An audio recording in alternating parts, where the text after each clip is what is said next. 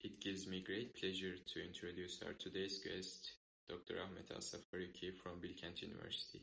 An important academic in the field of neuroscience, Dr. Farooqui's work represents an impressive fusion of vigorous empirical investigation and groundbreaking theoretical inquiry into the intricate relationship between brain activity and task execution. Dr. Farooqui has carved a unique niche in neuroscience, concentrating on understanding how our brain divides tasks. His work in this area has revealed surprising insights into neuroscientific aspects of task execution, providing valuable guidance for anyone interested in maximizing their efficiency. His work also has shed light on the complex dynamics of the default mode network DMN during task execution. This network of brain regions, typically active during rest and deactivated during tasks, is the subject of much ongoing research. Dr. Farooqui's contributions to our understanding of the DMN have significant implications for how we view consciousness and its role in task execution. Dr. Farooqui's research continues to push the boundaries of understanding of the human brain and task execution. His work has profound implications not just for neuroscience but also for how we understand our own minds and actions in the world. I present to you Dr. Ahmet Ausaf Farooqui.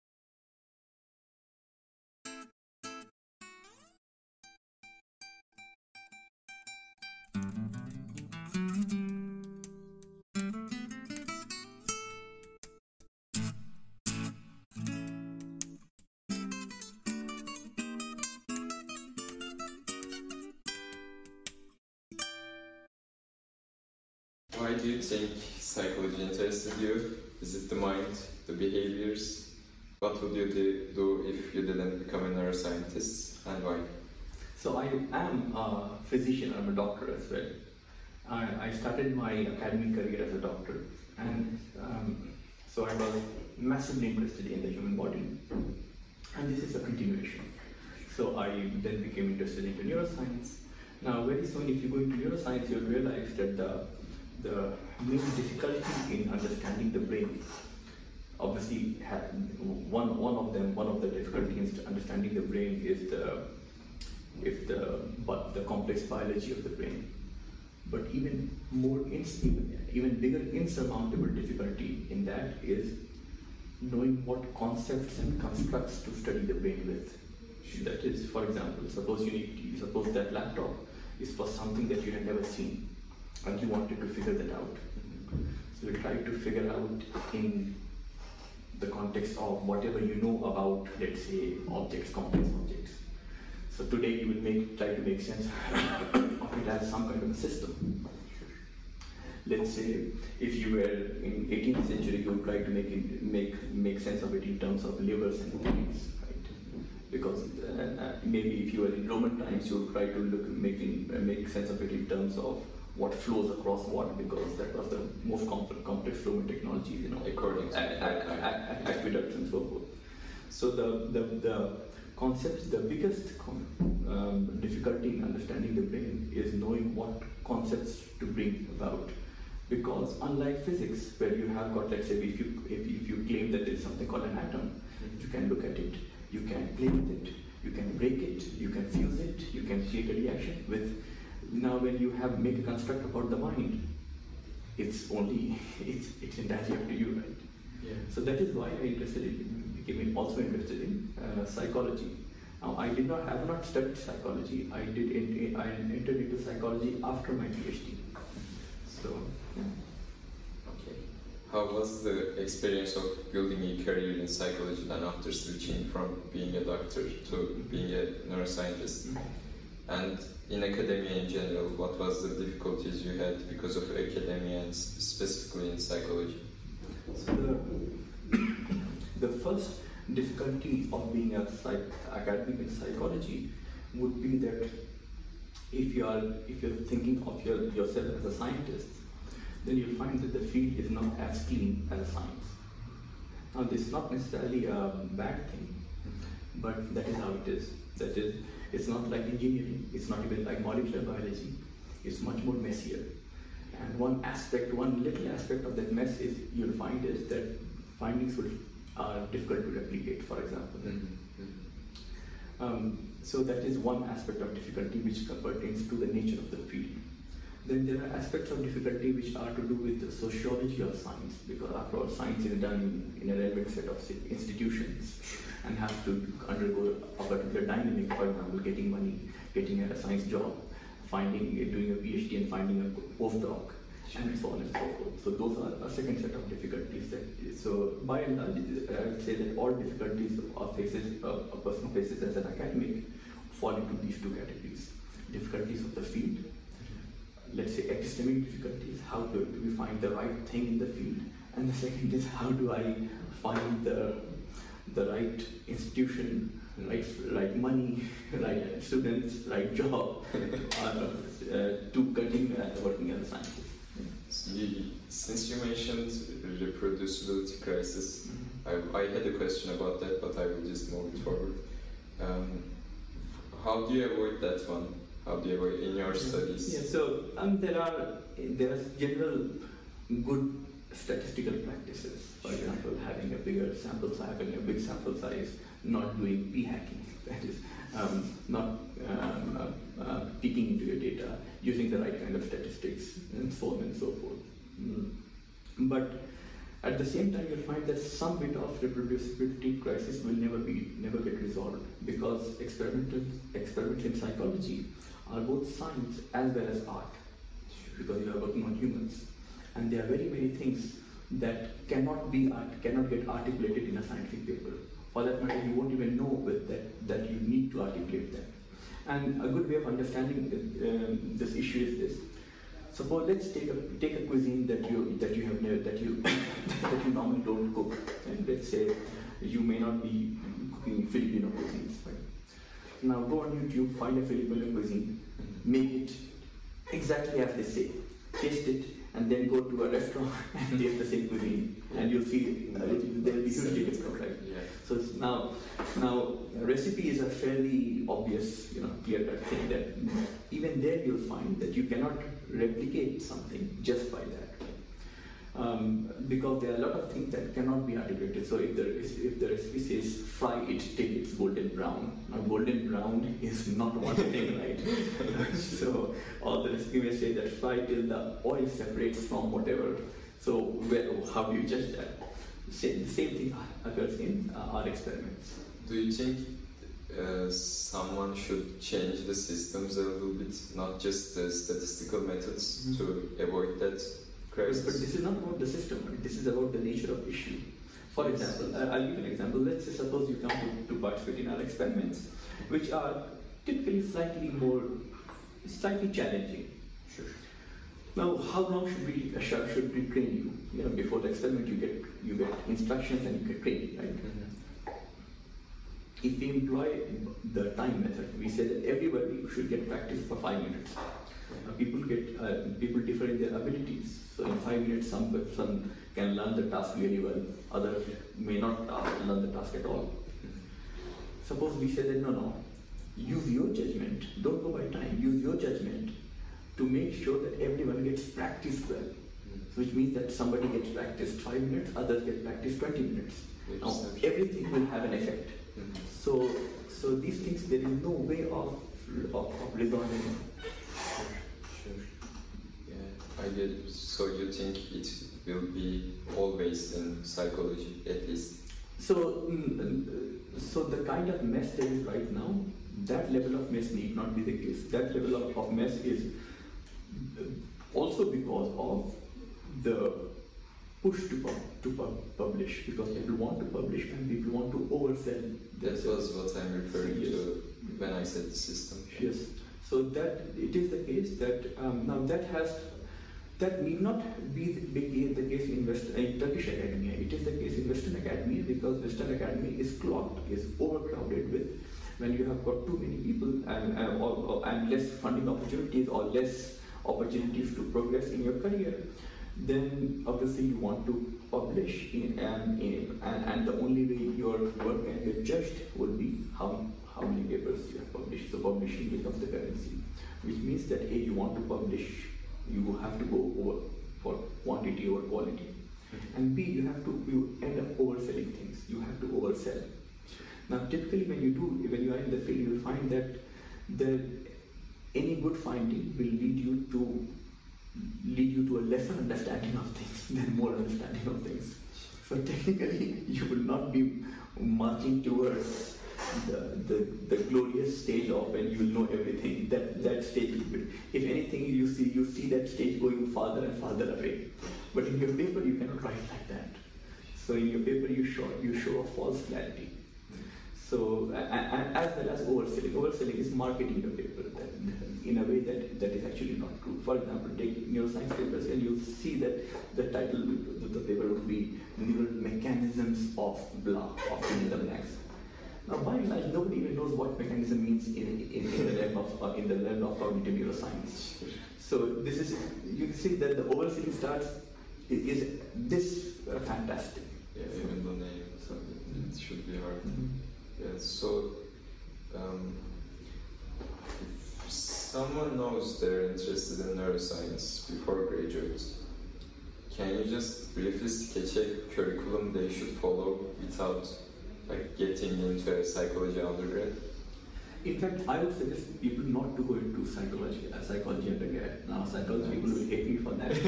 but the reason is, what for for to making in, in order to make a career into psychology or neuroscience, I mean, obviously, you're not doing anything wrong if you're doing psychology, mm-hmm. but you're not missing anything either if you're not doing psychology, because you can enter the field from various various angles. And the more wider base you have, the better it is. So you can have a base in let's say engineering and physics and maths, and then enter, enter into field. You can have a, your, your grounding into biology and let's say life sciences and enter into the field. Or you can have a grounding into social sciences and enter into the field. So that is, um, it's always good to have a wider field.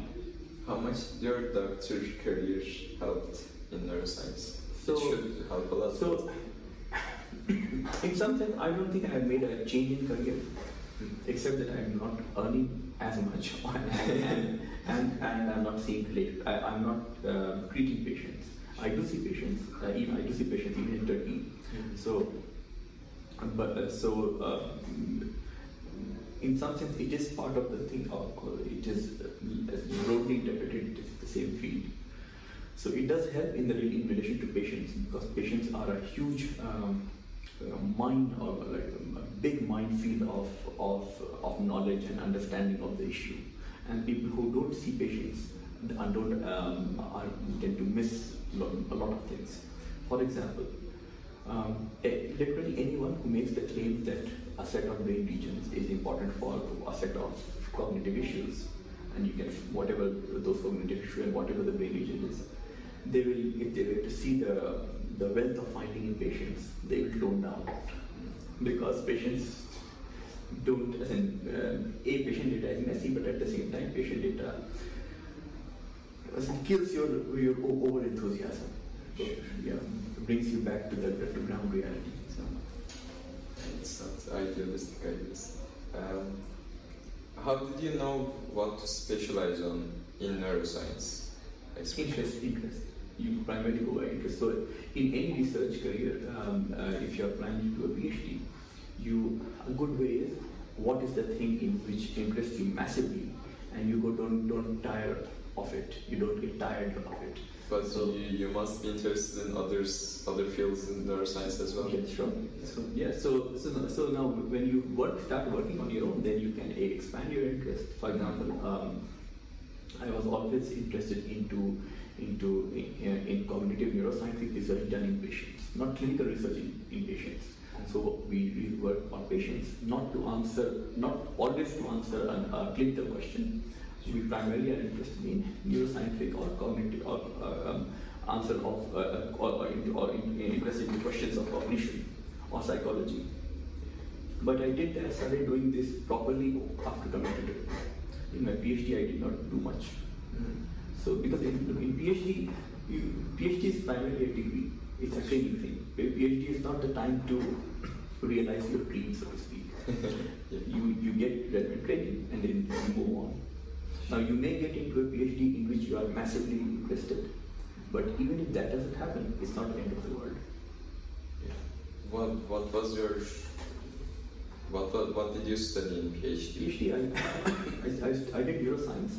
I looked at, uh, and, and it's, a, it's an issue that we still work on and I'm still interested in, which is to look at, to study what kind of things activate or deactivate those brain regions that are neither entirely sensory or perceptual nor entirely motor. That is to say, now you can see, you can th- if you think about it, you see that it, it presents a problem. So a brain region that is sensory, that is, that is tied to hearing or seeing, is relatively easy to study them because you know on one side is vision and you can regulate it, you can show colors, you can show different kinds of visual stimuli and make, try to make sense of activations and deactivation. A brain region that is tied to moving your body, again, it becomes relatively easy to study because I'm saying relatively easy, not, not at all easy, not necessarily completely easy. So that is on one side is the dynamic of movement and the other side is activation, deactivation of neurons. But those brain regions that are neither sensory nor motor, neither not, not perceptual, um, they present a conceptual problem. So how do you make sense of them? Then now you will say that, oh, because we understand there is language, there is memory, there is attention. But you see, these are categories that have been, that you came up with. Yeah. The brain need not respect that, those categories. Of course. So, for example, and plus, where does one category end, the other begin, begins, it's very difficult to make sense of. For example, whenever you are attending something, in your head are some, some knowledge of some, some things, and that knowledge is in your memory. You cannot do attention, you cannot do, um, uh, uh, you cannot attend, you, you won't be attending to anything intentionally without using some memory, some knowledge. Likewise, when you are doing memory, when you are recalling memory, you are attending, you are attending to your memories. So, so um, not just that, you can think of that, oh, memory and language are different things, but when I'm speaking, what I'm speaking with, with my words and semantics, which are in there in, in my memory, right? And, and when I'm forming my memories, I'm using my concepts and constructs from derived from language to make sense of this experience that I then that then become part of my memory. So you'll find that that uh, that uh, studying these brain regions that are neither perceptual nor motor present conceptual difficulties. Conceptual difficulties means that these are the kind of difficulties that will not get solved if you have got a better machine or if you have got a better technology. So, so that was what my PhD was on, and, and still it's something that we still work on. So, does, does those regions participate in both motor actions and perceptual, or not? so, so and by and large, you can see that these regions are neither perceptual nor motor. Sure. That is, you can you can activate or deactivate regions when the person is doing things in their head. Um, so, but still, the issue is that you can find them activate and deactivate. The main issue is how do we make sense of those activations? How do we explain them? In what constructs, with what constructs do we explain them? So, so those are, are, are, are the difficult. So, um, you're let's say you're you're still a neuroscientist, but you can't study action. In which fields of neuroscience would you pick? Uh, I can study action. If you didn't study action, I okay. I saw most okay, of your sure, work focused sure. on okay. Yeah. So, so again, I'm not. It's not that that I we cannot study the uh, other things we do. So, for example, I did not study to study language, and started studying language a couple of months ago. So, so by and large, I'm, I'm pretty happy. Is in whatever we want to study, we learn and then start, start studying them. So, um, so was, um, and that is another um, thing about our field that it is not too difficult to change your track. Um, obviously, you, uh, it will be very difficult for me to let's say move into computational neuroscience, but I'm not very interested into that. Um, so there will be there will be some changes that will be difficult to make.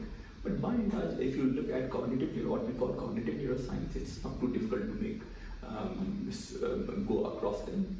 Obviously, you'll have to spend some months studying the field, uh, understanding what has been done before, what uh, or what are the conceptual issues, how people think about these things, and so forth. But so you say your second pick is language. No, so I said that, that pick is already there. I felt that I don't have a pick because if there's a pick, I will already have picked. So, so, so, that, what I was saying was that we uh, we already study everything that I wanted to study.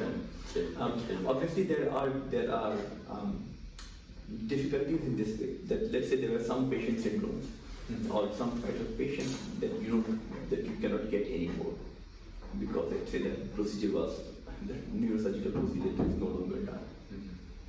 So we may be interested in studying the, we may be interested in studying those patients, but we won't get those patients. But otherwise, no, it's fine. Yeah. Okay, okay. So is there any concept that people, neuroscientists, neuroscience do a lot of research on, but that dead end in your eyes?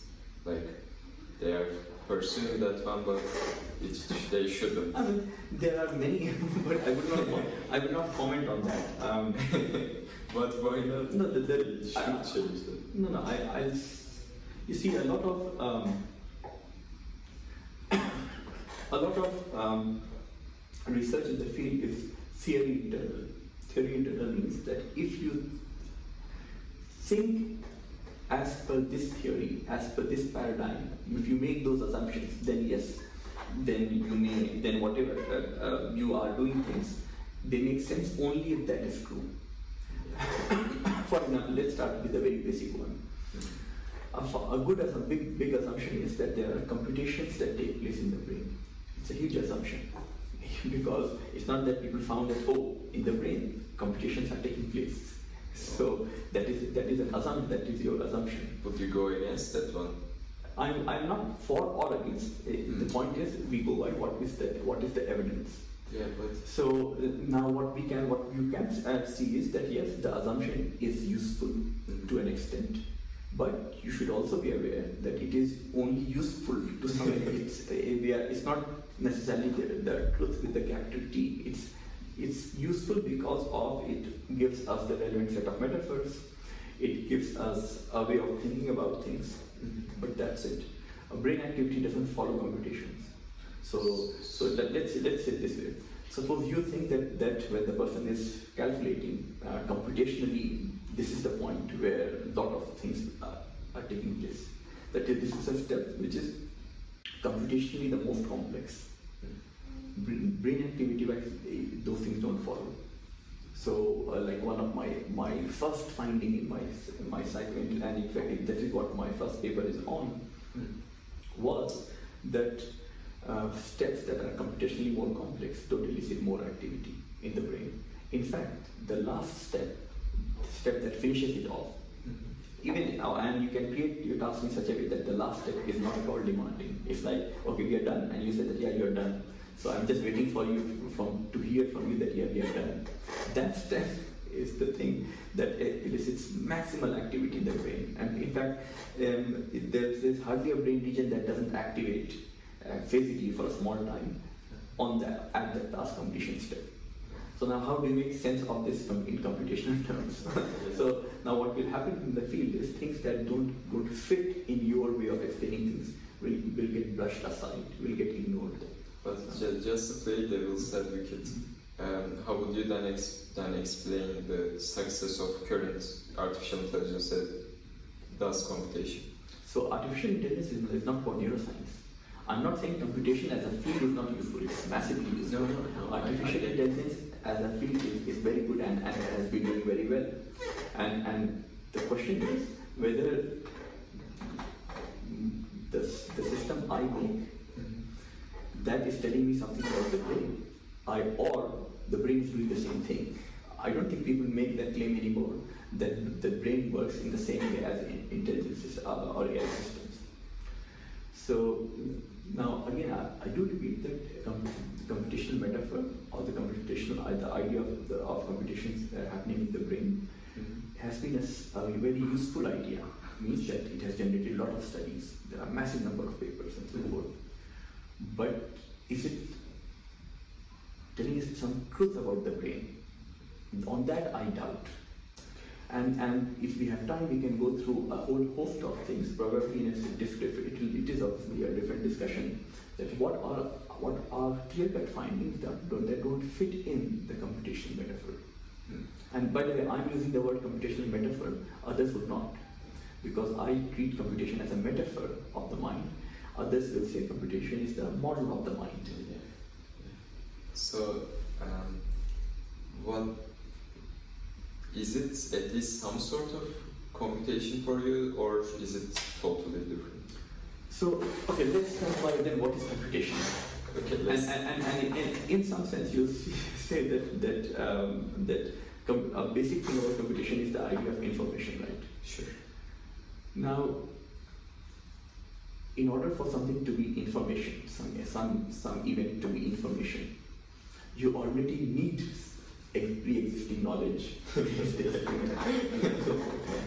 so, so again, as I said, that it, it will be a different discussion. So, um, then the second issue, this was just an allusion to a set of issues.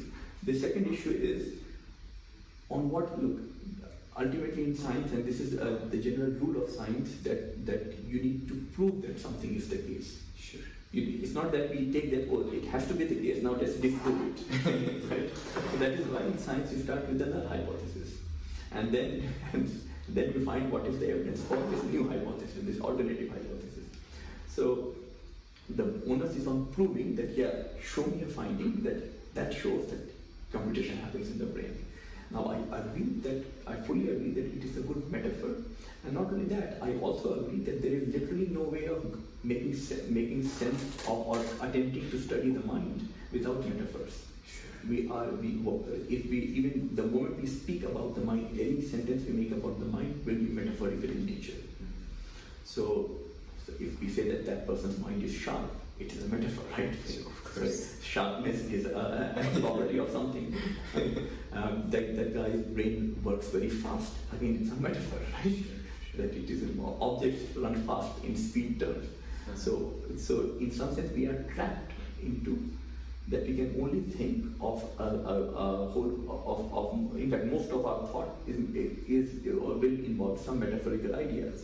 So I'm not denouncing that hey, we should not be using computational metaphors and so forth. But at the same time, we should be cognizant of what we are doing. So computation is an idea that came about in the last hundred years. So now, unless um, computation is some kind of a uh, primordial truth about existence that the, the, brain has worked on, and I'm, I'm sure, and indeed there are people who make that claim point is, what is the evidence of that claim? Mm. So hard, very hard to prove. Yeah. And you said the metaphors, there, there will always be metaphors. Then what is the goal of neuroscience? The best metaphor or really explaining the mind? Yes, so, so it's um, obviously the, it, it varies from people to people. Some people think that they can explain the mind now, when, when they are saying that uh, that itself is, is, a metaphorical statement, that what is what what would be the nature of explanation? Mm-hmm. So when we say that we have explained the solar system, means that we can explain the dynamics of solar system in terms of smaller entities that make up the solar system, the planets and comets, and and the laws of gravity and so forth. Mm-hmm. When we say we can explain the mind, what will that mean? Yeah. So now, um, nowadays, it, uh, in, in some circle, it has come to mean that when we explain the mind, there will be no mind because we end up explaining it in terms of, let's say, biology. Or we, it, it will just become, it will get explained in terms of computation. So, so um, and, and that is another, uh, it's, a, it's, it's, an aside, it's a, it's a slight diversion, but it is a kind of a, both a question mark to the field, especially to psychology that in some sense psychology has lost or is losing its area of study. That is, for some people it's no psychology, it's biology. For social scientists it's not psychology, it's actually sociology because it's all social. so, yeah. so the old idea of psyche is, which is which is uh, which has got its own ontological essence. It's psychologists themselves find it difficult to know. Now, I'm not of the view, I, I think psychology, there is a ground for psychology, but, but still that it is definitely under a, a huge bit of question mark and challenge. Maybe psychology is the uh, philosophy of social sciences like they all start diverging away from that, but it starts with that one. Sure. Yeah. Sure. Yeah, okay, so another question. What is the meaning of life in your eyes and how does your view complements what you are doing in science? So meaning of life is, is an ascientific question, not unscientific. Oh, Ascientific means that you cannot scientifically arbitrate over it. So its domain has always been and will, always be religion or philosophy and, and so forth. So, um, so if you are talking about scientifically, what do I think about the meaning of life? No, no, I, I'm asking, uh, does, how does it contribute to what you are doing in science? So, if, um, so that is in fact a reason why I like I was always I gravitated towards psychology or neuroscience.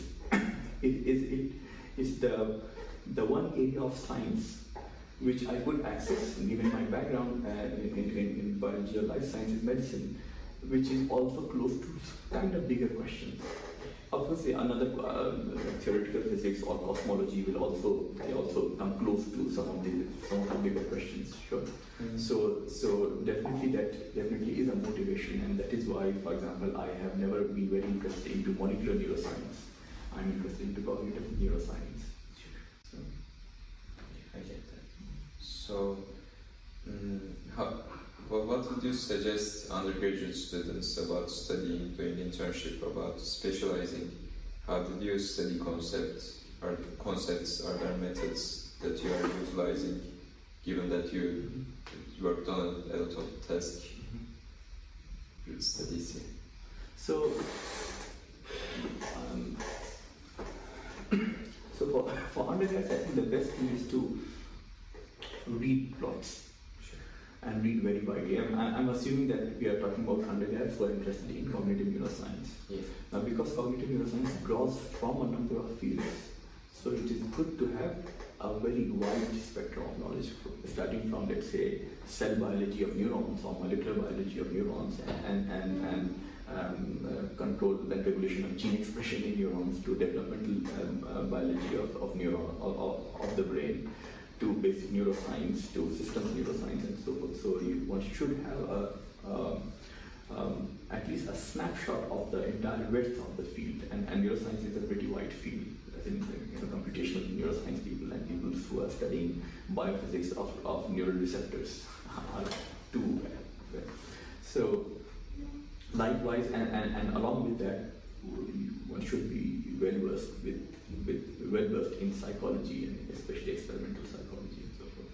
Mm-hmm. Then comes the issue of experimentation, learning experimentation in the field, which, as we, I mentioned earlier, it also is an art. Um, so, um, then, and, and that is something that can only be learned via experience.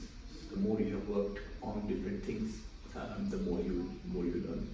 And the third, uh, so this was the second dimension. Uh, the third dimension of the field is, is having an idea of statistics. Now, I'm not saying a knowledge of statistics, we're talking about an idea of statistics. Idea of statistics means idea of, of how do how does data work? How, when do we know that some event is is is beyond being random, being beyond random fluctuations? Where, what, what would be if I have a question in my mind? How big, uh, and if it's a very novel question, then how big a sample size should I require? So, so, um, these things depend on, on understanding statistics. Um, so these things, um, if you now, all of this takes time to build. So, so yeah, sure. So now I know that it's just the case in Bilkent as well that that uh, people want to have some lab experience. Mm-hmm. Um, which is fine, but more important than lab experience is uh, a understanding of the science and understanding of process of science. So I have got undergrads who come in and do some data collection and leave, and I don't think that experience ends up being useful for them. Hmm. Why so, not? I mean, you have just made so much calculation. so, yeah. so, so, um, so even if you don't have a, um, a, lot of lab experience in the sense of, of doing internships in many labs. If you have one lab experience in which you understood the question and understood how the question was was to be tackled and what, what were the pitfalls in the process and so forth, that is much more useful than having done an internship in, in six labs. Of course.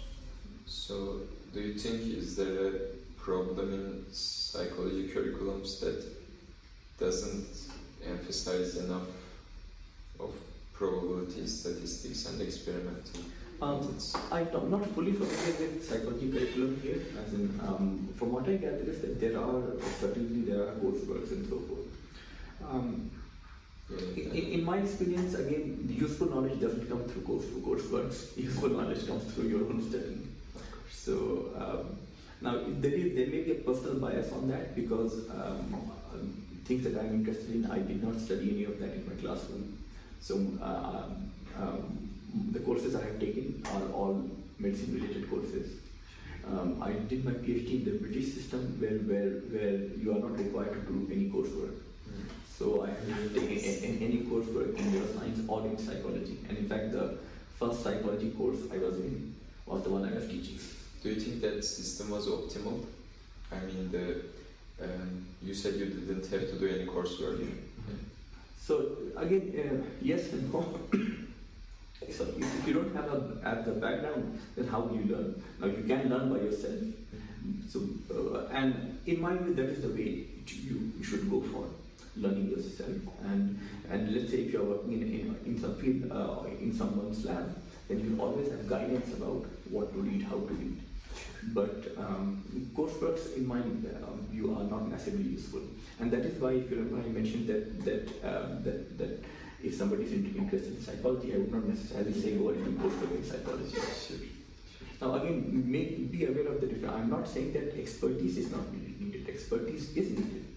What I'm saying is that coursework is not necessarily the most optimal way, or definitely the, is definitely not the only way of developing expertise. Mm-hmm. So would you recommend uh,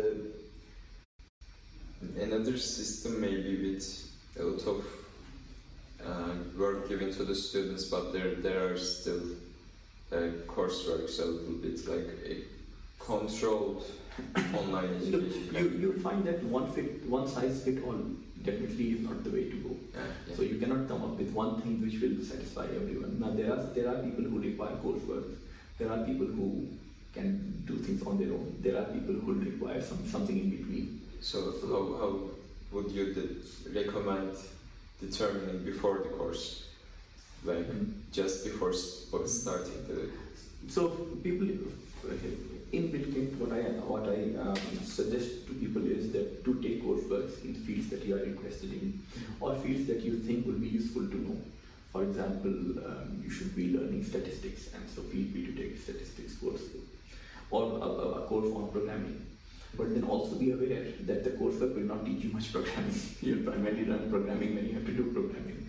Likewise, um, uh, much of the much of details of the field you'll only know when you are trying to create new knowledge in the field, i.e., when you are doing research in the field. Yes, so, um, so sure, if you have to do coursework, now I am thinking of not seriously, not not uh, in a big way, but I do. I'm thinking of some alternate to the university, the current current university system, which I think is unnecessarily or is definitely not optimal. Let's say, but I don't have a full answer to the, in what that system be. Look, now there are some fields in which coursework or some kind of a guided education is necessary, and medicine is one of them. Yes. There's no way of becoming a doctor on your own. Um, and likewise, and um, and this is important clarification to make. I'm not saying that any uh, let's say psychology can be learned by yourself. In fact, in my view, the way of learning psychology is to do research in the field mm-hmm. under someone's guidance. So in that case, when you are doing some research, then you'll be reading about it, and you'll be reading papers, you'll be um, talking to other researchers. That is the primary way of, of, of learning the field. So, thank you for the answer. That's, that's very helpful for probably me. I will switch the topic a little bit again. Mm-hmm. The uh, can you understand when you are reading a neuroscience paper whether or not it's reproducible? Do you have any sense? In, o- o- over time, not not in not in everyone, but again this also comes with expertise. And so,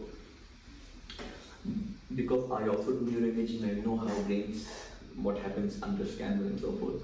So, it, it, to to an extent, it's easy to know um, what things are possible, what things are not possible, and so forth. So, but obviously it cannot be in, it won't be entirely true. Now, now this, there is this this case. Um, they did actually did a study on psychology researchers, experimental psychologists, mm-hmm. in which they show a set of findings. Ask them to go through a set of findings, and for each of them, decide: Do you think this can be reproducible or not? And by that, everyone could judge. Way above chance what would be reproducible, what would be not.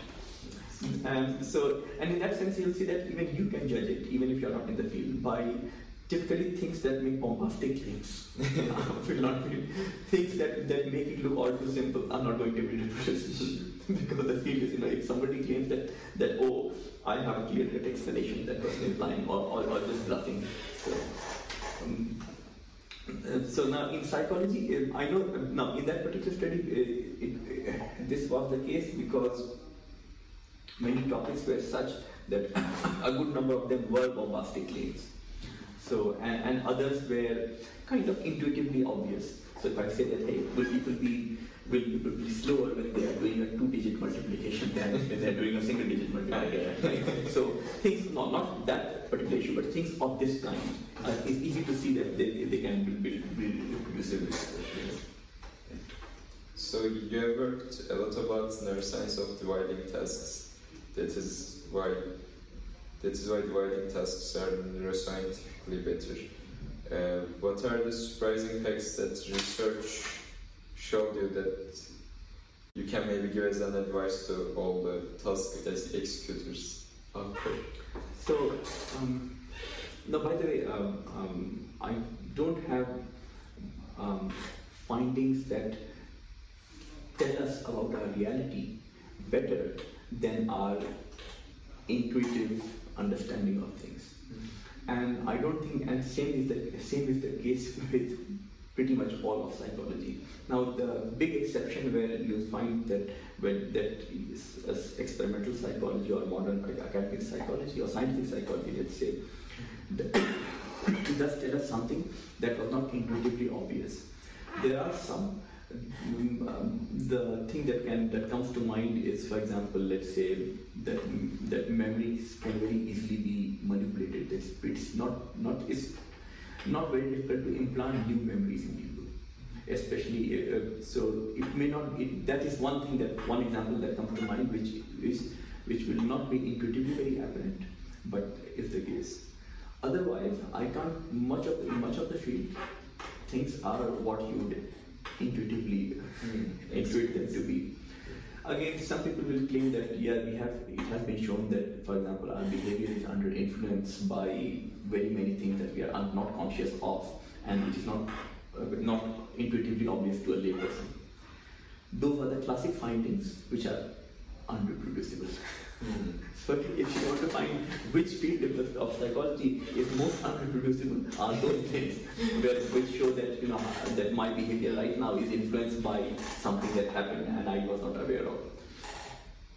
Now, in my in my um, in in um, our neuroscientific experiments, much of our thing is about um, how brains are becoming active, not active, what or deactive in ways that you don't always the field did not expect them to be. Mm-hmm. So I, I, give you one I give you one example like from a very early study that that regions most brain regions are act, more, more active not at the computationally most complex step but seemingly at a seemingly very computationally non-complex step which was let's say task completion. Um, in some other fields, now we have used tasks uh, uh, um, that involve multitasking and so forth. But the crux of the finding there is not about how people should do multitasking, but what they tell us about our understanding of the brain. Yeah, yeah, I, I know that, but still, I just want to ask So, if you have intuition. the now the general uh, point of of, of um, in the field again, this is, if this is something that you don't need to be a psychologist to know this is that multitasking is best done by people who don't do multitasking. That is, this is actually uh, also a finding. So, you know, there are people who would be working on a computer, let's writing essays, checking their emails, um, making coffee, doing multiple things at the same time, right? That is, who don't tend to work in a focused manner. Then there are people who work in a very, very focused manner. You take both of these group of people and then give both of these group of people some kind of a real multitasking. Multitasking, real multitasking would be that there are five different tasks to be done in 15 minutes. And, and, and the dynamics and somehow the situation requires that all you will be doing part of task A, leave them leave in between, then do part of task B, leave it in between, do part of task C, come back to task A, and so forth. Right? Now, of um, people who normally work in a very focused manner tend to be much better in the this real multitasking situation than people who are who work in a non-focused manner and, and, and are doing supposed multitasking in So, why do you think that is? because um, again nobody would know why but the general like a one explanation is that people uh, uh, cognitive abilities uh, Uh, you require a good bit of cognitive abilities to do this kind of a messy task and and people who are used to who tend to focus and work a, either they have higher ability to begin with, and that is why they are less distractible and can focus more, or they have learned to focus. Now, when they are doing multitasking, they are also focusing not at task A, but at five tasks. But you know that that that doing all five tasks at the same time requires a much more complex focus that only those people who are used to focusing can build. Do you have any uh, non-optimal things that you have seen in brain, like Mhm. while doing multitasking? Why, why can't we do that? Well, what, how would a brain look like that can do multitasking So again, um, I don't think I have, obviously I don't have any neuroscientific answer, and I don't think anybody else has neuroscientific Yeah, yeah, answer I- either. But, But um, so again, because it's look, it's a psychological question, question of psychology in the sense that what are the abilities that allow people to multitask, and one one of that one of the key thing is to a um, the more adept you are, the better your general cognitive abilities are, the better your general attentional abilities are, the better you will be in a new situation. That seems to be the, and again, this is not a new answer because this is pretty pretty much an old answer, and uh, pretty much all cultures, civilization have, have had this idea. So, um, uh, what does anticipate, anticipatory control through associative learning of subliminal relations, Okay. invisible meaning better than visible, show about learning? Okay, so so that is a study. Um, by the way, I should uh, be fair, as in be honest, and make it uh, make it uh, clear outright that uh, somebody tried to replicate that and could not replicate it. Oh, no. Now, however, that in that paper you will find that there are six experiments. So, so I myself replicated that that's that finding a number of times before publishing it, and and because this is because that is also um, uh, um, the, the studies about those unconscious um, events um, or subliminal events, and I mentioned that these tend to be extremely unreplicable because um, because of the art involved.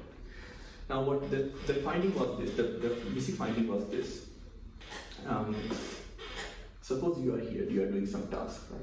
Now, there was some, let's say, some sound in the environment that occurred every time when the task you were at, you were on was going to be difficult. So, let's say you were playing a video game, and in the in the video game, um, every now and then there will be some situation when, when you require more attention when you require things will be difficult, right? You are, you are, there is a higher chance of you losing point or getting shot or whatever.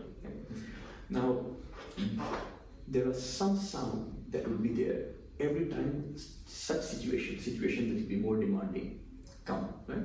So let's say before that demanding situation comes, a second before a faint sound was to come. Now the sound was so faint that you could not hear it. Okay?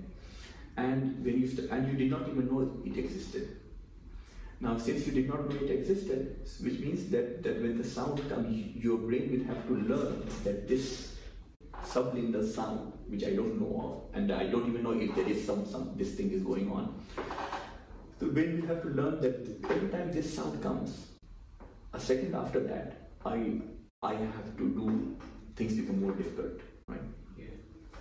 Now, if the brain learned this contingency, this association, then you in that video game situation will be better in dealing with that difficult spot if it was preceded by that, that subliminal sound than when that difficult situation came without being preceded by that subliminal sound. Yeah. Now, so this is the and the finding is that yes, that can happen. Uh, uh that that is that is uh, when you go into a new task situation and there is something subliminal that you don't know of um, and that predicts not some kind of a, some kind of a concrete event, but just predicts that things would be difficult. Then you start making use of that that predictiveness of this subliminal thing to make anticipatory preparation to get better in because now you know a second before that oh something difficult is going to come and so you anticipate and and, and become better at, um, on that event so that was the, that was the, the basic finding there so conscious one is better than unconscious. So now yes. So now the thing is, um, what will happen if we make this? Um, then there are a couple of riders in here. so one rider is that this happens only when the task is so difficult that you, it seems as if the brain has to use everything at its disposal. This, that is, if it is if the situation is moderately difficult, then things don't get used. Mm-hmm. And the second thing is this: that suppose there is some event that you can, some sound that you can hear, but you don't know what it is about. So, so it seems at least in that, in the context of that study, that things become uh, that, uh, that is you you you you don't become um, um, as better as uh, uh, you don't make use of those conscious event as well as as as good as you make use of unconscious event. And one possibility is, is that, that if you if you know that something is when you hear something and you know that it is irrelevant because you don't know about it, so it is so it's easier to ignore them. Now this is another set of findings that are there again, um, which is that in many situations, conscious things are easy to ignore than unconscious things. Mm. So, interesting. interesting. So um, you said it's someone tried to reproduce it but couldn't. Yeah. So how how did how can you tell when the one who is doing the reproducing is not reproducible, reproducible again? So, and in fact, that is why after this, uh, that's the only paper I have on unconscious, on subliminal things. I, I, I did not work on, on it afterwards um, because mm, the these are experiments in which your artistry as or your your art as an experimental psychologist work. Now, when there are some, um, I told you that this finding occurs only when things are very difficult. Mm-hmm. Now you can imagine that it can obviously we are talking of some level of op- some level of optimal level of difficulty. If it is too difficult, then it won't matter, right? And if it is too easy, then it will be irrelevant. So then the question is, how do we know what is the optimal? Now I, I knew it because I had done so many experiments on it. So if somebody is trying to replicate it, they have not done anything. They are they just read my paper and try to replicate it. Right? So that is my, so I, I, you know I mentioned earlier on that a good bit of, of un, uh, non-reproducibility is bound will be there because it is uh, because of the art part because of the part that it, it's almost like you are in, when you are like cooking a, um, a, a, a, dish that that you, you the way you, you become master of a cuisine is by apprenticeship over long years. Right? You cannot just read something and so yeah, doesn't definitely work that way.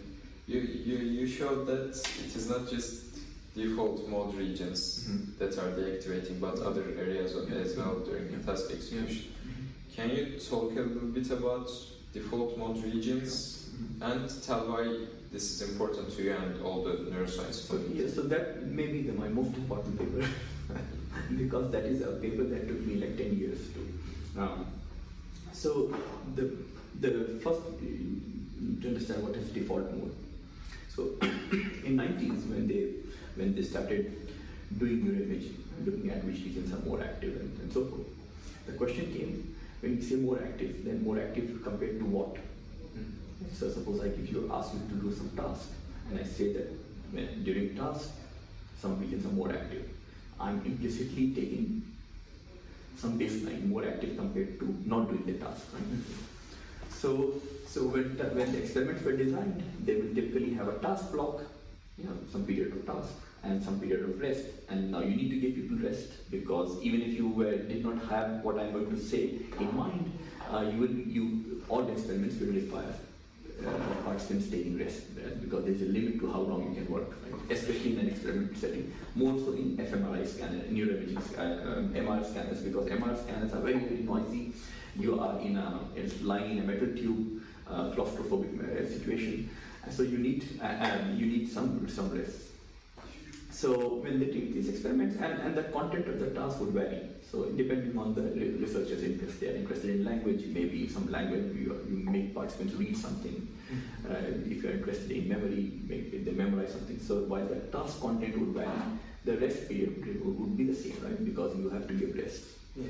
And people will find, as they expect, that certain regions are more active during task periods. And which regions are more active, obviously it depends on what's the content of task. So language task leads to one kind of activity, memory task leads to another kind of activity, and so But at the same time, people started to see that look, there are certain regions that are more active during task as we expect. There also are certain regions that are more active during rest and become less active during task period these started getting called as default mode. As the word suggests, that these are the regions that are active by default, that they are the default mode of the brain. They are active normally, and the moment you enter into some task, which uh, they become less active. So that is how the uh, now when, when you do that, you find that a set of regions uh, show that and it's very easy to know what those, I mean, to remember what those set of regions are if you put your hand uh, on the middle of your forehead. Mm-hmm. So the region just below your hand and the region just below uh, the vertex. Yeah? On the middle side and two regions just here. Um, and there are some other regions as well, but by and large, uh, these are the crux of regions that uh, tend to be less active during task, regardless of the content of the task. Um, and then there would be discussion about what may, why would this, why would be any region less active during task. And then you can again people in, intuit, intuit that maybe that when you are sitting at rest, your mind wanders. When you are doing some task, your mind is focused, etc., uh, etc. Maybe these are about tasks that are done in your head compared to tasks that are done outside. Uh, for example, when you're doing a language task, you're reading something outside. When you are sitting or remembering things, you are doing a task in your head. Right? and so forth. Now, I found, I started finding again in my PhD, that if we look at uh, task versus rest condition, then and if you define this, uh, you if you um, design your tasks such that they are the tasks are long, and the person knows how long they are, so that the person knows that I'm going to do a 30 second long task. Yes. If you do, do this kind of task, then again, regardless of the content of the task, um, many many regions start to deactivate. And those regions that tend to deactivate are not just default mode regions. In some of my tasks, I would find that pretty much, especially, in fact, what I find is that if I make the task more easy, that is, make reduce the content of the task. That is, let's say a task like video game is, is involves something, seeing something and responding something, right? And whereas if I were to ask you to meditate or do some kind of mental um, um, um, mental multiplication, mental easy multiplication. I ask you to just go from one, three, five, and just keep going to odd numbers and don't lose your track. So it's a very simple task. And what we will find is that the, if you make the content of the task easier, the number of regions deactivating would increase. Oh. Such that in, in a very in a task that is very simple, just involves you to look at a focus on some numbers, pretty much the whole of the brain, uh, the whole brain would be deactivating. So is it because focusing is more easy? So I mean, in, and So easy, easy and difficult is in some sense difficult to judge. Um, but sure, you could say that. So um, so so in, in across a number of studies, what we found what found was that that it seems that those regions that are not concretely involved. Concretely involved means this, that let's say when you are doing a visual task, then your auditory region is unlikely to be involved. Mm-hmm.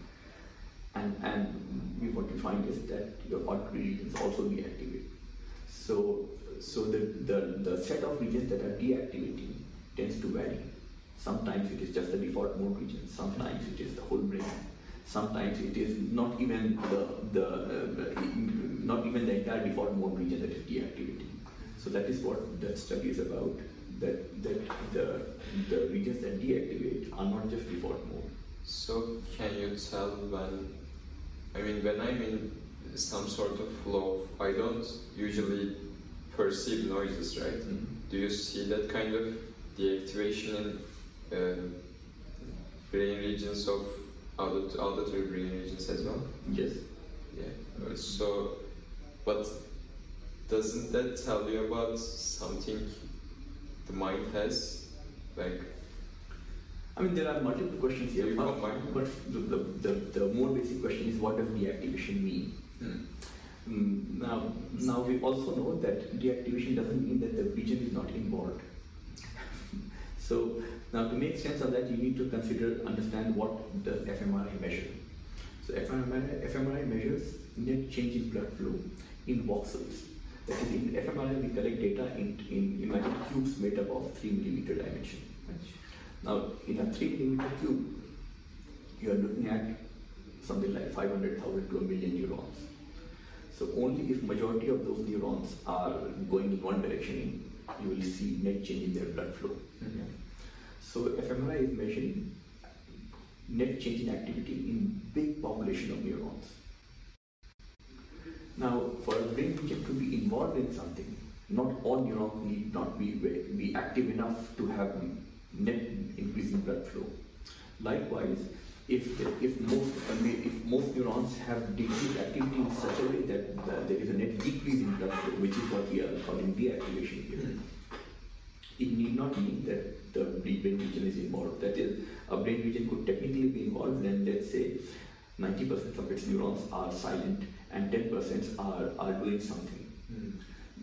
Now, because we don't know these things, we are not clear about these things, so we cannot uh, infer that deactivation means lack of involvement. Now, some of these, it is uh, to go back to this auditory, uh, know, auditory example that auditory regions or the hearing regions of the brain are we could say with reasonable bit of certainty or reasonable, um, it will be reasonable to say that they are unlikely to be involved in, in vision. Can you infer things about filtering? Yeah, so so possible you could say that there maybe maybe that task require that when you're doing visual tasks, then that task also requires not just specifying what is to be done, but also to be what is not to be done.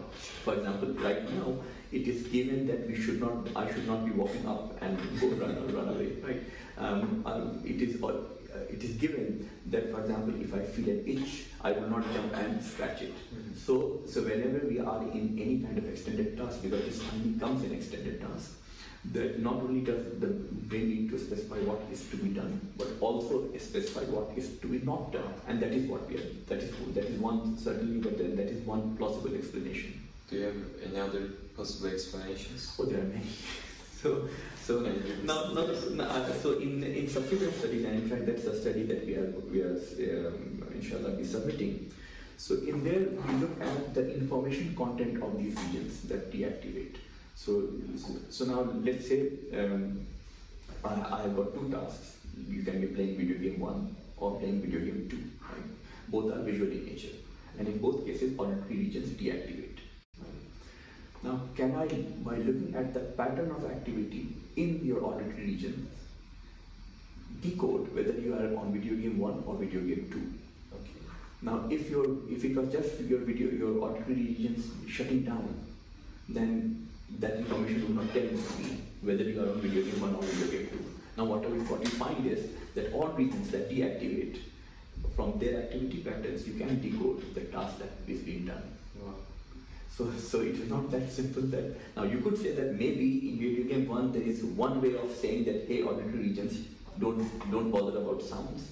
In or in video game two there is another way of saying that hey auditory regions don't get involved. Possible.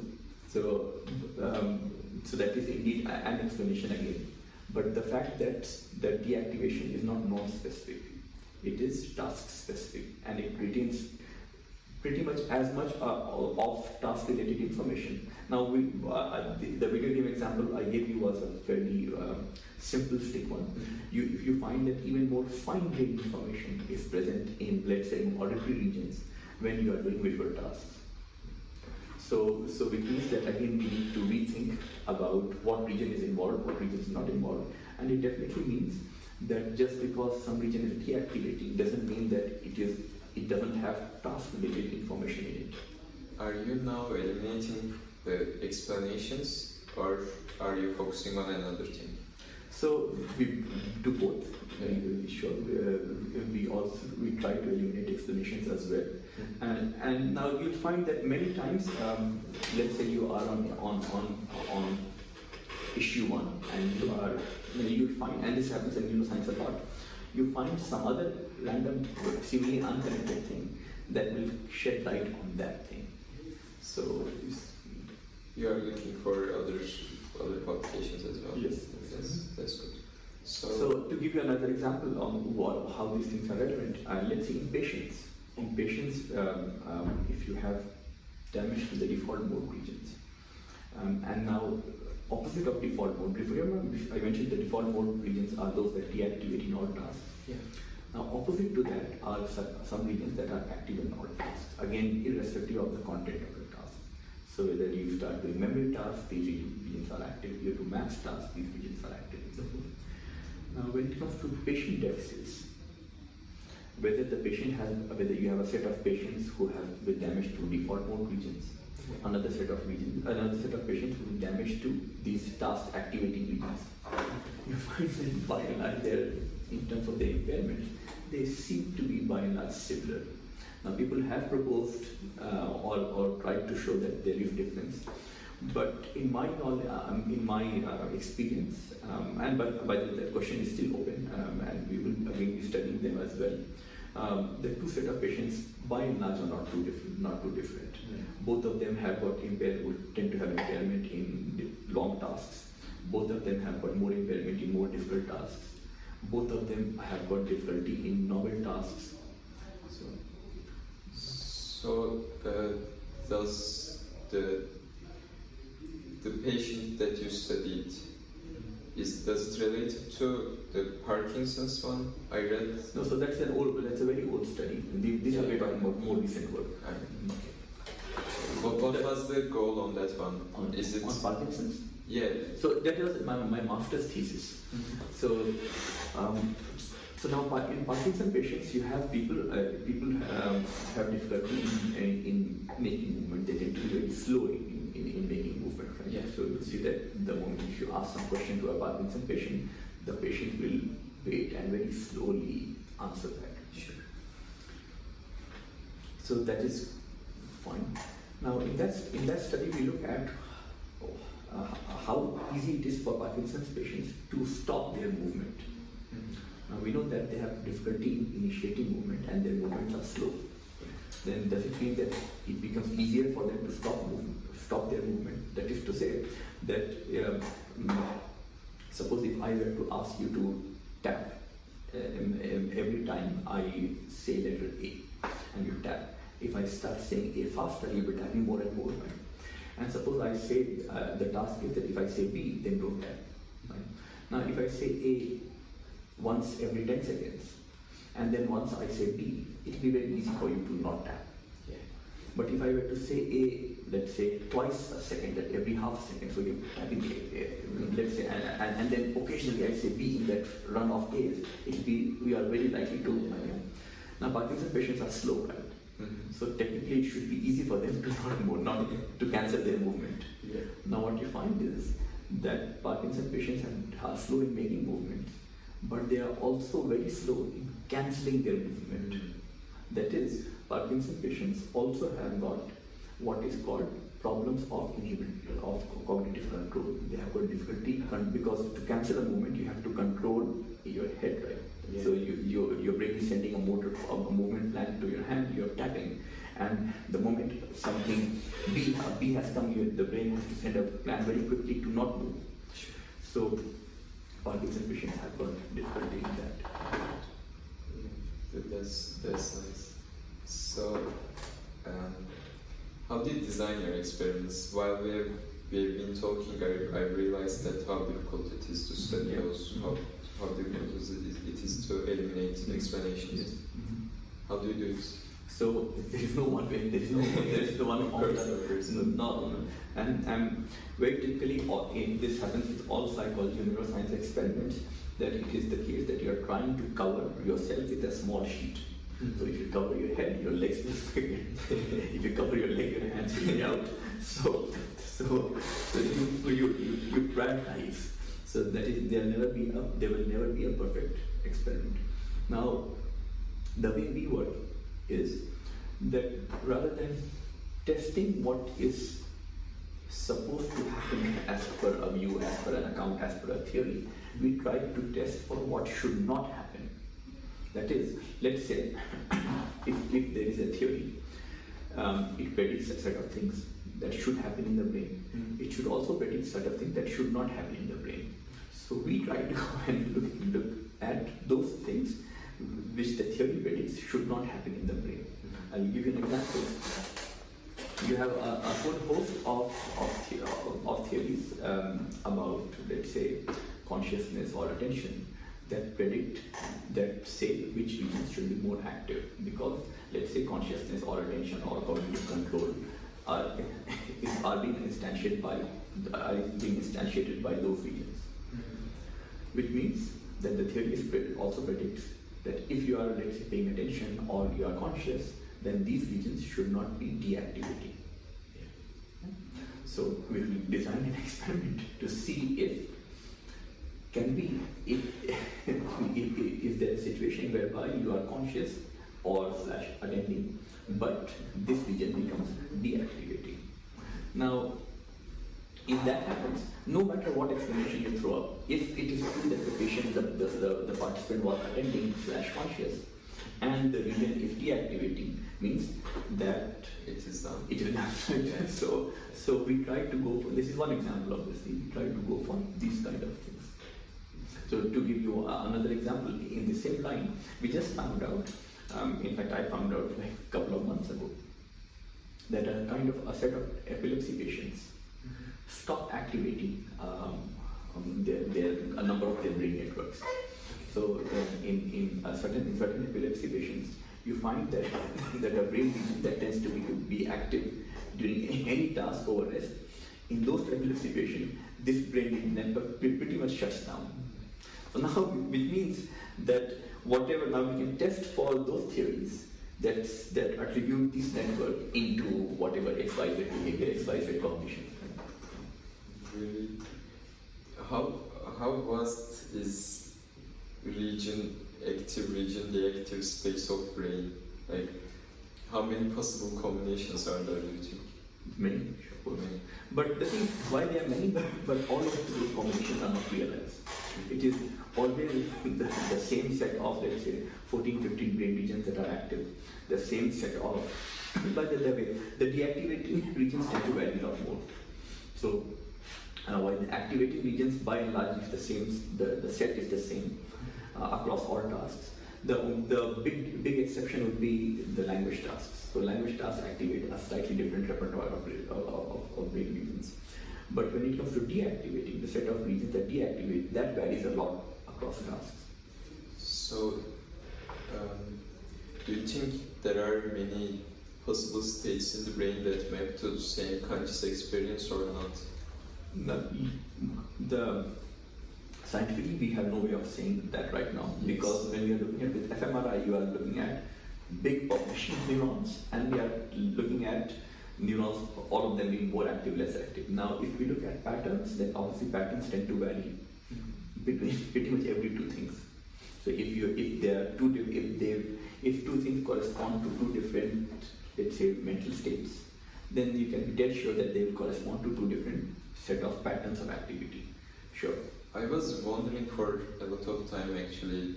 There, there were a method in psychology before called introspection. Mm-hmm. They give to yeah. they give some experience yeah. to the person and it reports. Yeah.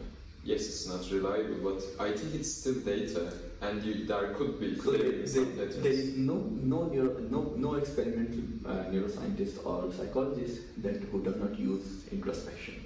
So we all use introspection. It's just that we don't make claims on introspection. Ah, Experiments nice. are designed based on introspection, of course. Sure. Now, so now the many things are talked about purely on introspection even now. So we, we say that like look, this involved was more difficult, and all was was more effortful.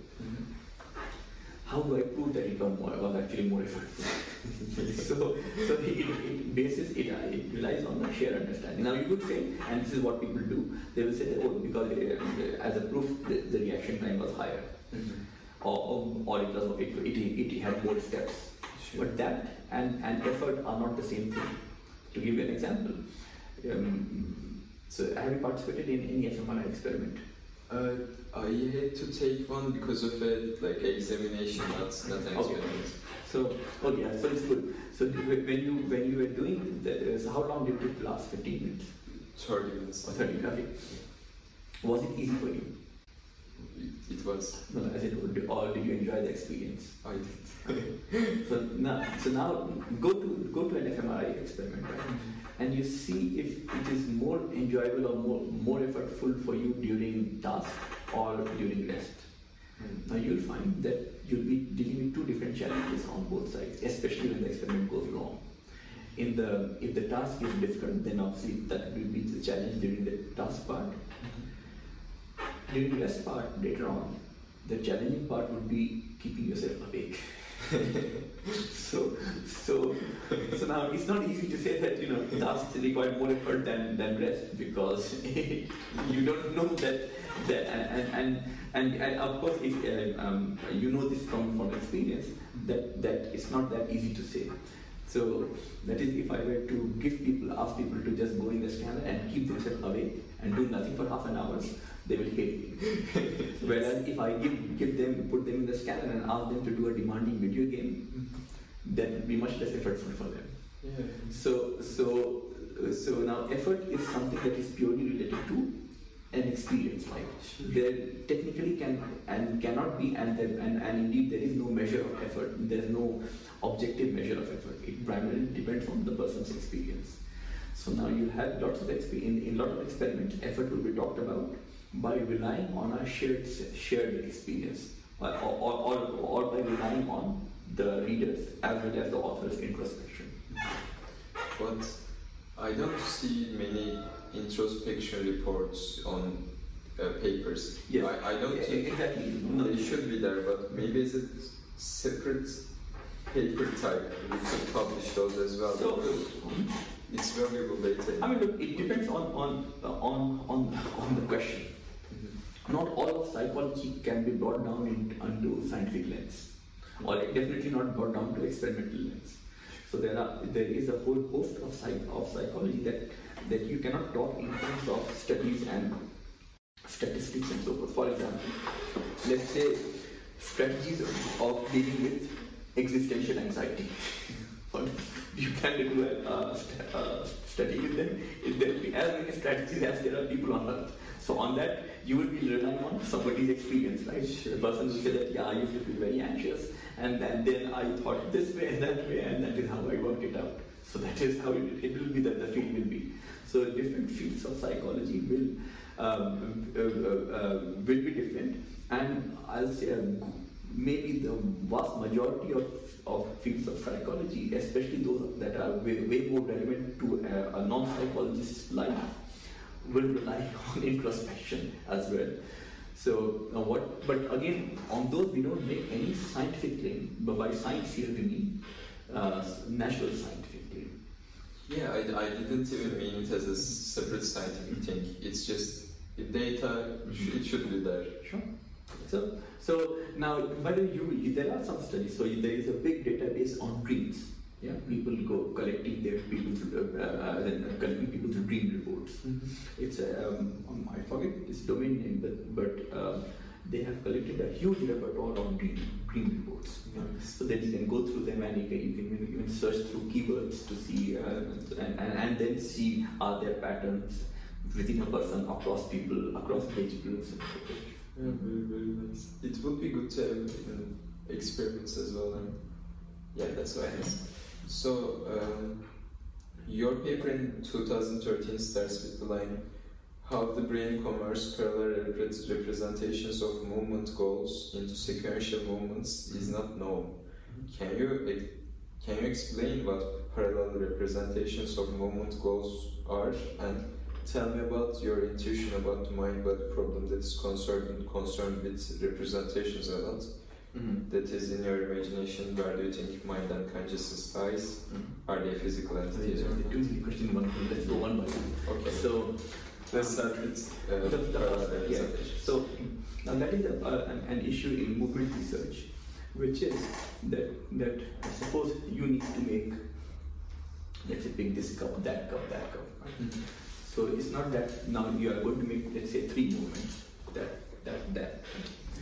Now the three goals would not be sequentially represented. It's not that first the goal in your head, the representation in your head will be that cup.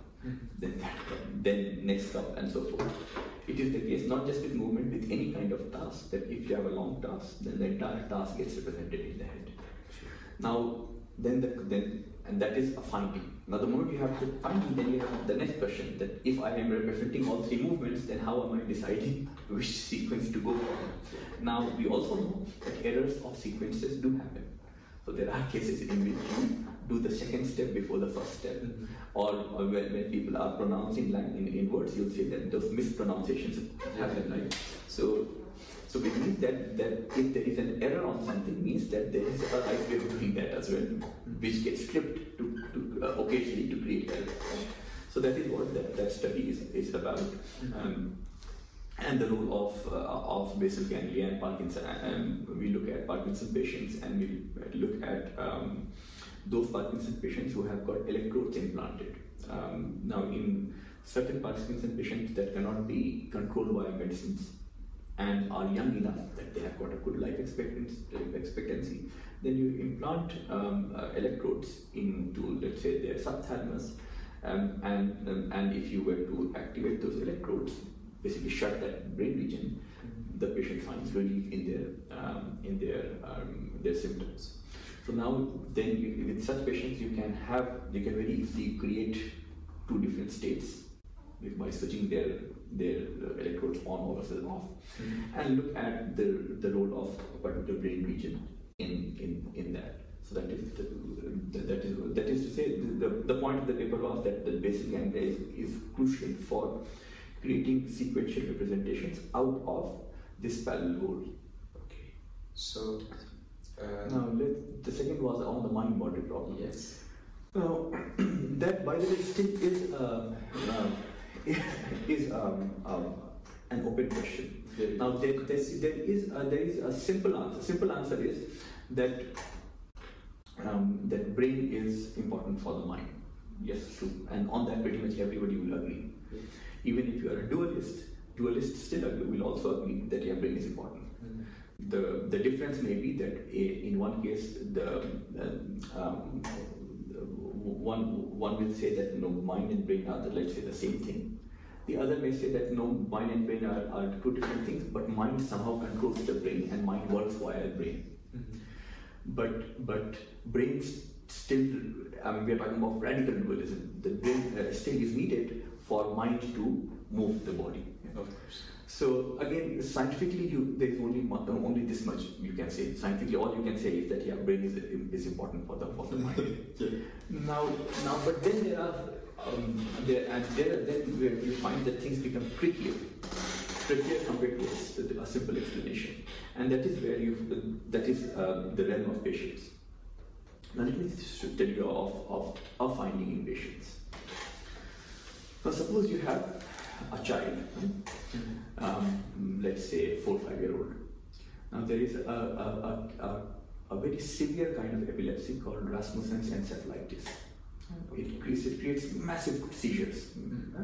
where such that, uh, that those that are difficult to, uh, to control via medications. Now, in this, in this condition, there is a lot of lesions, but all limited to one hemisphere. Mm-hmm. You know, the brain has the two hemispheres. So let's say you have a patient with with uh, with uh, Rasmussen's encephalitis. The patient is young. Uh, left hemisphere is involved. Now the current treatment is to if you remove the, the entire left hemisphere, the the child will be epilepsy free because the entire lesion was, was on, on the left hemisphere. Now, and, and, and these lesions tend to be very widespread but, but all in one hemisphere. So you, you cannot be done with just removing one part, you have to remove the whole hemisphere. Now, when you remove the whole hemisphere, let's say when you remove the left hemisphere entirely, mm-hmm. left side has, has language, right? Yeah. The child becomes mute completely, yeah? loses all language. Right? The child can even uh, become paralyzed on the right side, right?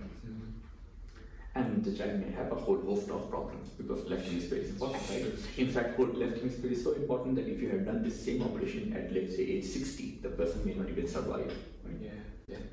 Now, what will happen to the child? Now, if, if the child is in a in a situation with uh, with good health care and so forth, and and, and a family and, and affluence and so forth, you find that the child will gradually start to recover, and within some time, she'll start to gain have language back as well. Oh. And some of them will get their language so well, their language will come back so well that you will not even know that they have any problem, that half hemisphere is missing. Now the only thing which will remain there will be that, that let's say if the left hemisphere is gone, then this, these fingers will, she will not be able to control these fingers. Uh, especially the can recover language, but not those. Yeah, not no, and the reason is simple because you know ultimately to move the mus- that the muscles that that, that uh, move these muscles, you need to have some neuron moving that, right? Yeah, but to speak, you need exactly. Now the question is this: Now suppose your view was that brain is same as the mind, right? Then you have to explain how did that how did this recovery happen?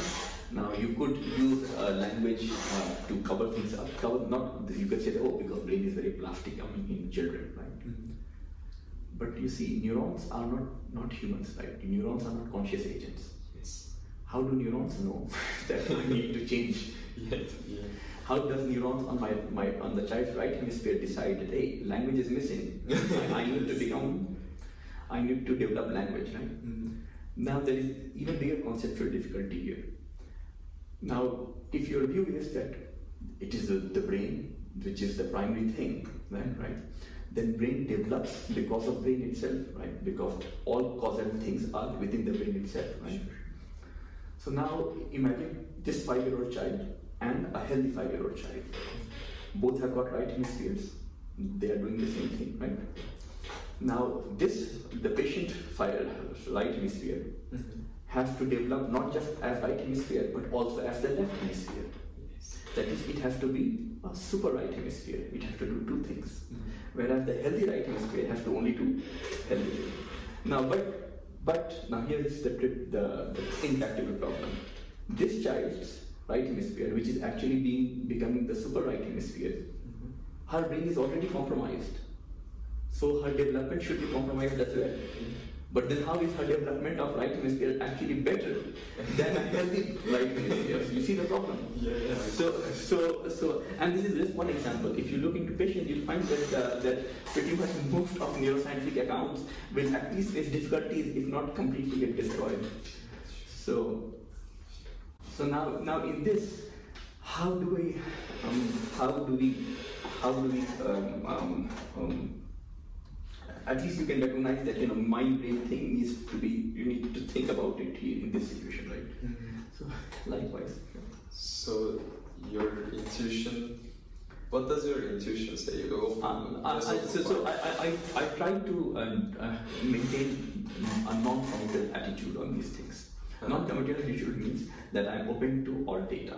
Uh, yeah. The, the problem with having a view is that very soon it becomes your pet view, and very soon that pet view becomes the lens through which you start seeing the world. Yeah. Now, because because in this case, whatever you can be dead sure that whatever you come up with is bound to be wrong. It's, that one thing is for sure, right? So so I try to keep as much away from from views as as possible. Yeah, I get So- it. I get it. So, uh, but how often do you think about that problem? All, all the time. All the nice. I the same problem. So I had an idea while writing these questions. Focusing on a task is not a con- continuous process for me. I usually find myself focused, Yes.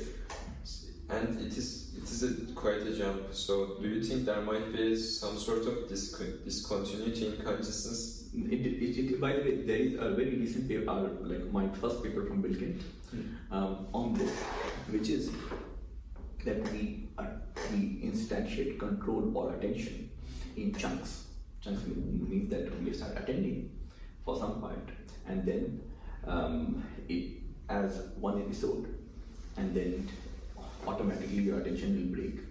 Now this phenomenon, this phenomenon itself is again you don't need uh, experiment to do that because the the experiment is about that this episode gets created that uh, all in, in a cognition any time we have to do any kind of purposive purposive or goal directed thing. Purposive means that anything that is not automatic.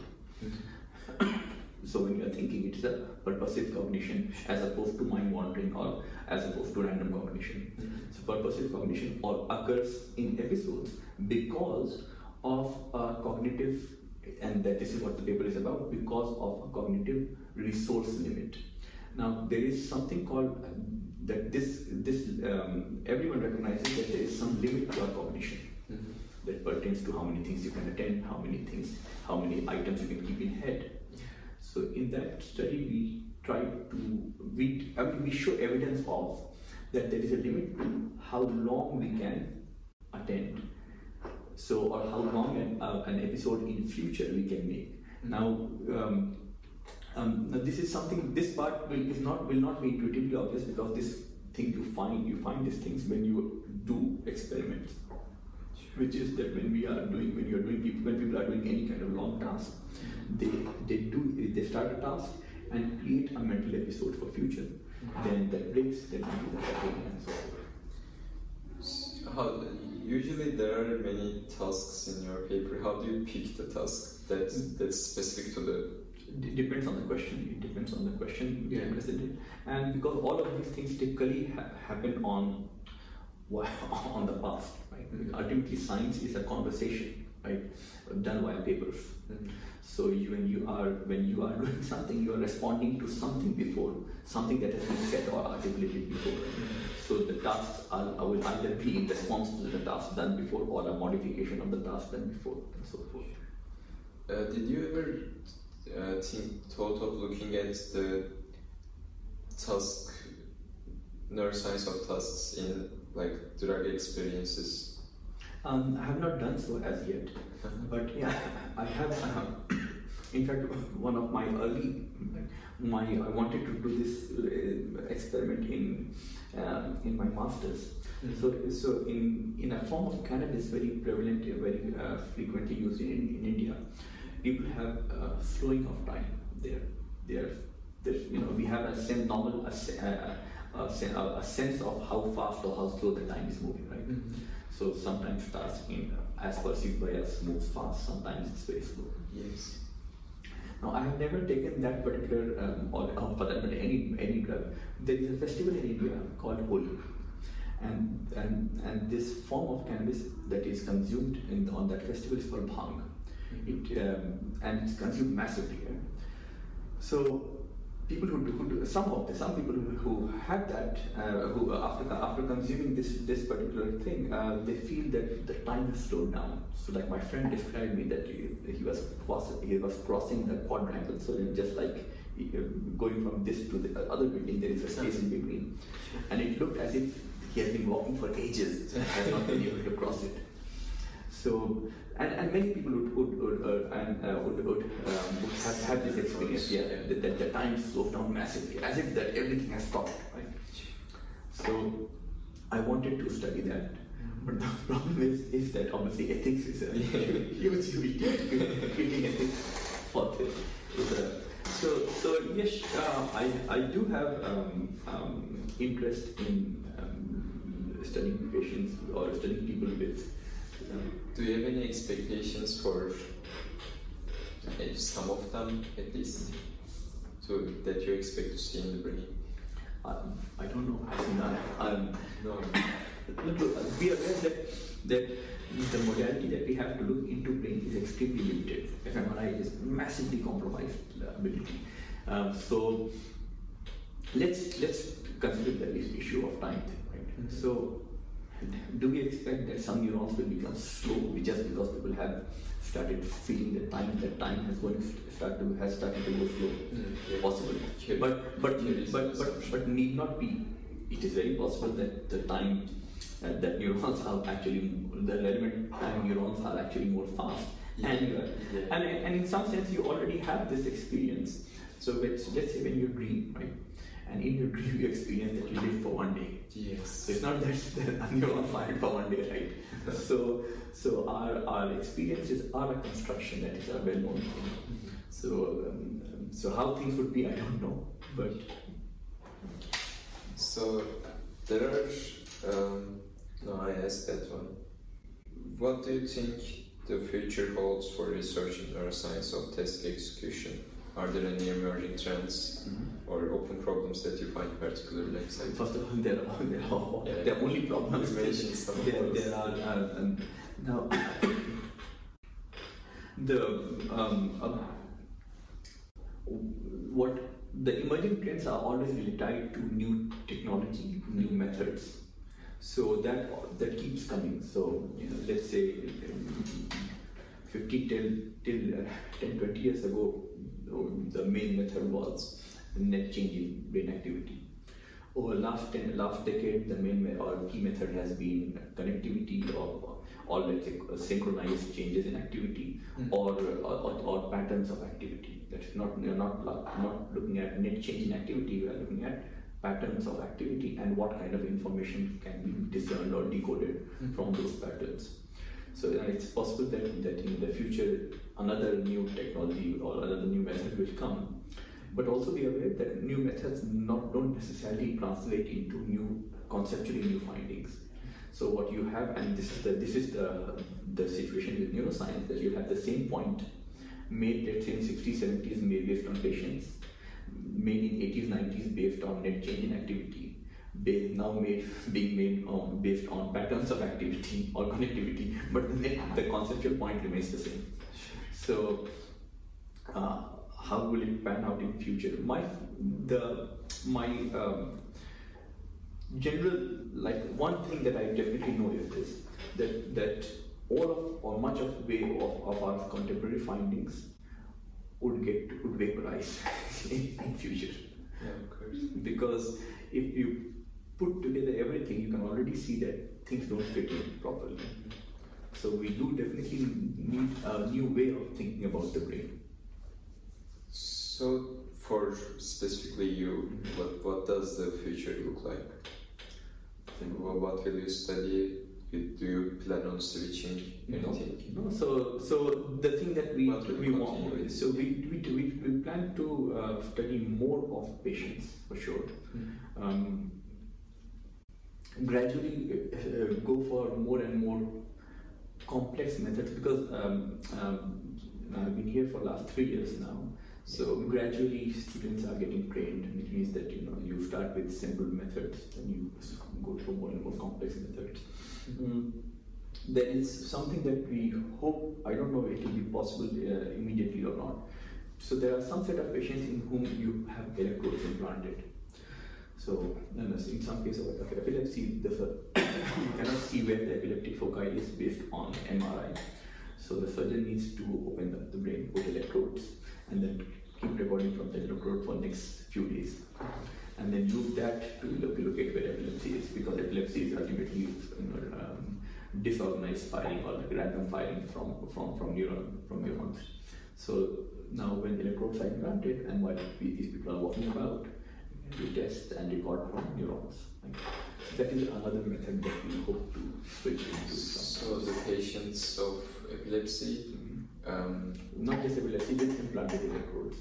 Yeah, that ones. The default mode regions, uh, damaged ones. Mm-hmm. So now, now with, with, patients, we actually have many patient populations now. So we study a patient, a set of patients who, again with epilepsy, who have got, who tend to have their and their anterior temporal lobe removed. So when when this operation is done, they end up losing a good bit of their, or let's say, major um, um, substantial bit of their memory or, or emotion related region on one side.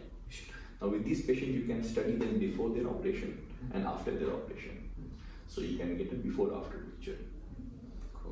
So and then we are also open to you always get you know some patient with a very peculiar finding, a peculiar set of patients. So we are always open for them as well. So uh, would you want to look at psychological disorders as well, not just brain damage? Yes. So, uh, if your if your uh, interests are neuroscientific in nature, mm-hmm. then then psychiatric patient populations are way more messy. Yeah. Because if there's one thing that has, but it's not that people have not st- tried studying it, mm-hmm. but what what the general upshot is that there is no neuroscientific finding, no consistent neuroscientific finding in any psychiatric population. For depression, there is no there is no finding that is common to or even reliably the same across population across the depression patients. So I tend to avoid it primarily because of um, you, know, you have limited time. So you rather use your time to things that are that are more tractable and and, and are easy to differentiate. Yes, and, and will give you some reliable answer. The issue is not about uh, having a clear answer. The issue is about having reliable answers. Of course. So, um, um, and then there are other problems as well. For example, suppose you find something different in depressed patient, for example, or, or any psychiatric patient group. Is that difference the cause of the problem or the effect of the problem? So let's say depressed patients, and you find that one brain region is less active. It could be the cause of their depression. Mm-hmm. It could be also be the effect of their depression because since they are depressed, they are slow, their mind processes are slow, and so forth, right? So that is another that's um, um, and in fact that is one of the confounds present in the vast majority of neuroscientific studies of psychiatric issues. So uh, you have been in Turkey for three years. Three and a half. Three and a half. Three and a half. How do you find it, and do you plan on going back, uh, going to another mm-hmm. country? What so I don't have anything, any complaints as yet. Uh-huh. So if I don't have any complaints. I have no reason to yeah, to switch. Um, um, yeah, so I don't have any plan. But academics in general are fairly mobile people. so, um, but so I, while I don't know about the future, but yeah, I don't have any complaints thankfully. That's good to know. Yeah, very. It was very very nice to have you here. thanks a lot for everything. Very thanks for this conversation. Yeah, thank you.